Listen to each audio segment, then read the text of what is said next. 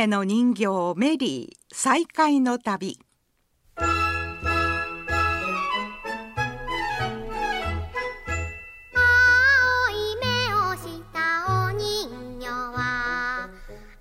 おはようございます。山田真知子です。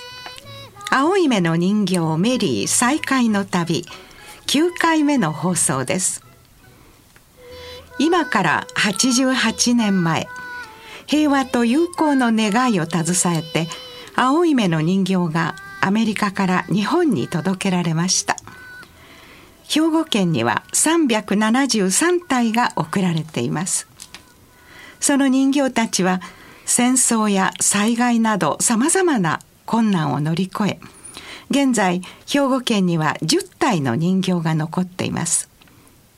その中の一つ播磨町のメリーが県内各地に残る9体の人形を訪ねて再会を果たします。西村さん今日もどうぞよろしくお願いいたします。よろしくお願いいたします。先週西村さんは赤穂市立赤穂幼稚園では再会が2つとおっしゃっていましたね。はい。メリーとの旅も半ばを過ぎましたが訪ねる多くのところにはあまり資料が残っていないのです88年という歳月と戦争という壁がこの旅の行く手には常にありました赤穂市は塩と中心蔵の町として有名なんですけれどもこの赤穂幼稚園には昭和2年1月7日に人形が園に届いたこと3月12日に歓迎会を兼ねたひな祭りを開催したことが日誌に記録されていたのを田淵豊子園長先生が見つけてくださっていました。人形は古くなっていて触れないとおっしゃって、えー、紙芝居を作った人がいると伺いましたのでその方の取材もお願いをしておきました。紙芝居っていうのはこれまででもどこにもありませんでしたね、はい、ありませんでしたね。あのそうなんですね。だからあの赤穂幼稚園らしい再会の旅になると出かけたんですけれども職員室で待っていてくださった男性が立ち上がって覚えていますか？って言われて、えー、私本当にすぐ西村さんに、はい、はい、すぐに分かったんです。あの実は2003年に私が書いた曲脚本で各地の舞台に出てくださった俳優さんでした。鬼塚幸太郎さんとおっしゃる方です。はあ。思いがけない再会でした。今も赤穂で会社あの会社員の傍ら劇団活動をされていると言っていましたけれどもその鬼塚さんがですね紙芝居を作った方だったんですね。どうにかしてこのローズマリーちゃんの話を、まあ、後世に残していけたらなと。でまあ皆さんの他のお父さんの協力もあったり、うん、あと幼稚園の先生方の協力もあってそれでなんとかまあ拙い絵ではありますが紙芝居に残すことができました。資料を見させていただいたら先生の名前があったで園長先生に聞いたら「え西村先生存じ上げてますがもしかして今日来られますか?」ということを聞いたら「来ますよ」ということで「えー、っていうことでそれでももう待ち構えるぐらいのいるのが楽しみで。14年前に書いた私の脚本のタイトルは「フレンドシップパスポート友情は時代と海を越えて」と言います。この舞台を終えて以降私は鬼塚さんにお会いすることはありませんでした、えー、結婚されて赤穂幼稚園の通園区域内に家をお買いになってお子さんをローズマリーがいるこの幼稚園に通わせると決めていたと伺いましたえそこから私の原稿を叩き台にして園の父親たちで作るげんこつクラブというのがあるらしいんですけれどもそこのグループや他の父兄にも原稿を作りを働きかけて最後は園の先生方によって園児に分かる物語に仕上げていかれた。紙芝居が完成したのが去年だったそうで、えー、鬼塚さんのお子さんたちはすでに小学生になったと伺うと長い間持ち続けてくださった鬼塚さんの思いに私は言葉がありませんでした。本当にそうですね私も実はあのフレンドシップパスポートあの加古川で拝見させていただいたんですけど伺ってびっくりいたしました。あの鬼塚さんがその時に出てらしたということですよね、はい、でそれからなんと10年以上もかかってね。ね。14年経ちましたね。ね青い目の人形たちのその使命をなんとか紙芝居に作りたいと思って作作ってくださったっていうのは素晴らしいことですね。びっくりいたしました。でこの番組で、えー、メリーと赤穂幼稚園に旅をすることがなかったらきっと私は鬼塚さんが赤穂に残るローズマリーの歴史とですねその大切さを根付かせようとされたあ日々ですねまたそこにこう手をくだあの添えてくださった赤穂幼稚園の関係の多くの方々のお気持ちに全く気づかないままだったろうと思います。本当にあの偶然のように起きたこの取材から起きたことなんですけれどもこのタイミングに本当に感謝をいたしました。それも本当に一つの出会い大きな出会いだったわけですね。ありがたかったですね。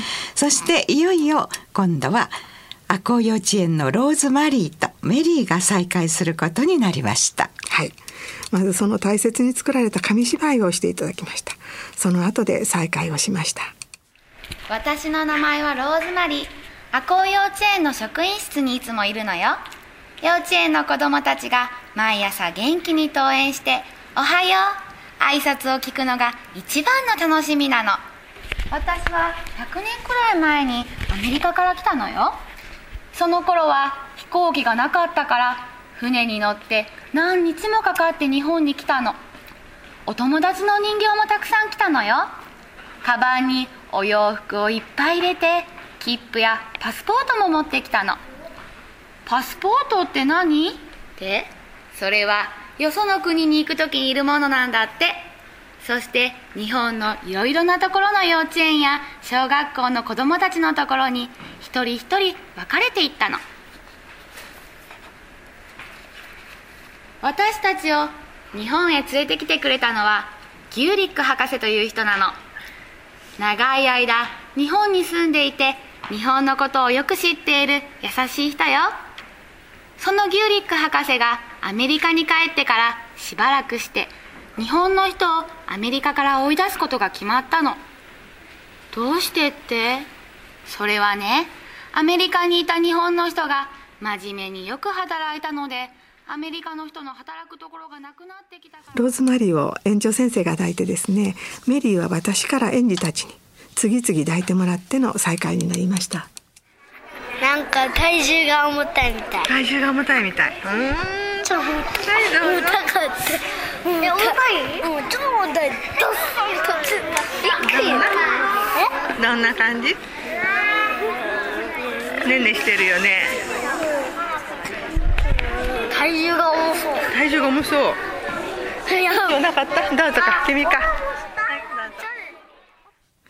山田さん実はあの赤穂幼稚園の人形はですね、えー、ご一緒にして行っていただいた姫路市の米花保育園に残るローズマリーと同じ名前なんです。あそうですね、はい、顔も本当に瓜二つで同じ工房で作られた人形背中に打たれた刻印も名前にしているそのことも同じでした。先週放送したミス兵庫の里帰り報道の過程で2体のローズマリーは青梅の人形として初めて表に出てきています。赤のロズマリーも白磁に近い気品のある顔をしています。洋服は当時のままのものでしたからピンク色の夏のドレスで襟に毛皮のついたコートを着ていました。私は長くお寺の屋根裏で見つかった人形でお腹についた跡があると思ってきましたのでそれが間違いだったことが分かりました。あの経緯は一時あの不明なんですけれども幼稚園にずっとあったと思われます。そうなんですね。88年前の手作りのお洋服がなんと毛皮の襟のついたコートですか？そうなんですよね。あのいろんな資料を調べておりますのでその中からもしかしたらこのローズマリーはニューヨーク州から送られた人形かもしれないと思いました。ニューヨークから送る人形には毛皮の襟のコートを着せるそれがニューヨークの人形の印というのを資料で読んだことがあります。とても質のいい人形です。いつか米花保育園のローズマリーと合わせてやりたいと思いました。この再会の一部始終を静かに見ていってくださった方がいます。PTA 会長の広村真也さんです。鬼塚さんの思いを引き継ぐと言ってくださった方のコメントをどうぞ。子供にはねやっぱり今聞いただけではまあ全体は当然理解できんのですけど、でも何かずっと心にはね残っとる思うんですわでそういうのがどっかのね大人になった時にふっとした表示でこう思い出したりとか蘇ったりとかいうふうに思うんでね。だって今子供は全部何でも吸収していきよる時なんでこういうこともあったこういうこともあった。でローズマリーのことも大きくなってから分かる何かのことでふっと思ってほんならこういうことがあったないん。でその子にとってごっついそれがねプラスになると思うんでもうほんまに大事や思いますわ。でこの日は赤穂市の広報や地元紙の取材が入っていまして取材で伺った私たちが逆に取材を受けましたけれどもまずは赤穂幼稚園に青い目の人形ローズマリーがいることを知っていただく。そのことが始まりなのでとてもありがたく思いました。再会を終えて園長先生がこういうふうに語ってくださいました。ローズマリーちゃんを大切に大切にあのしまっていたんですけれども子どもたちがやっぱしお人形に触ってその人形のぬくもりとかから重さ大切にしたいっていう思い大好きっていう思いがそれも友達同士につながっていくいうことがね先生のお話からもよく分かりましてもうそういうふうに支えていきながらあの子どもたちがみんなを大好きになるいうことが大切なんだなと改めてまた思いました。そうですね。取材を終えた別れ際に鬼塚さんがこう言いました。今日で僕の役目は完了しました。いつか赤穂であの舞台をやりたいです。って。私も実はあの叶えられればいいなと思っています。本当にそうですね。あのこれで本当にあの2つの素晴らしい再会ができました、はい、来週は西村さんとメリーはどちらに行かれるのでしょうか。はい須磨の海を見て、えー、須磨協会附属千鳥幼稚園に伺いました。楽しみになさってください。はい。えー、っとこのラジオ関西も以前は須磨にあって今は、ね、あの神戸ですけれども、はい、えー、須磨にも青い目の人形がいたんですね。はい。楽しみにお待ちください、はい、楽しみにいたしましょう。この番組では皆様のお便りをお待ちしております。はがきの方は郵便番号650-8580ラジオ関西青い目の人形メリー再会の旅。郵便番号650-8580ラジオ関西青い目の人形メリー再会の旅係。ファックスの方は078-361-0005 078-361-0005までお寄せください。またメールの方は pro アットマーク jocr.jp プロアットマーク jocr.jp までお寄せくださいませ。お待ちしております。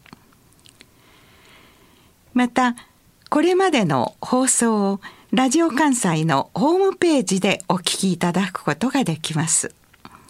聞き漏らした方やもう一度聞いてみたいと思われる方はどうぞラジオ関西のホームページからお聞きくださいませ。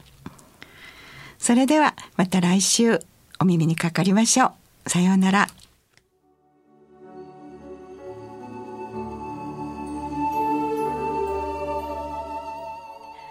この番組は高砂ロータリークラブ UI 奉仕基金姫路信用金庫播磨ライオンズクラブ。辰野赤とんぼライオンズクラブ。朝子ライオンズクラブ。その他多くの団体個人の基金の提供でお送りしております。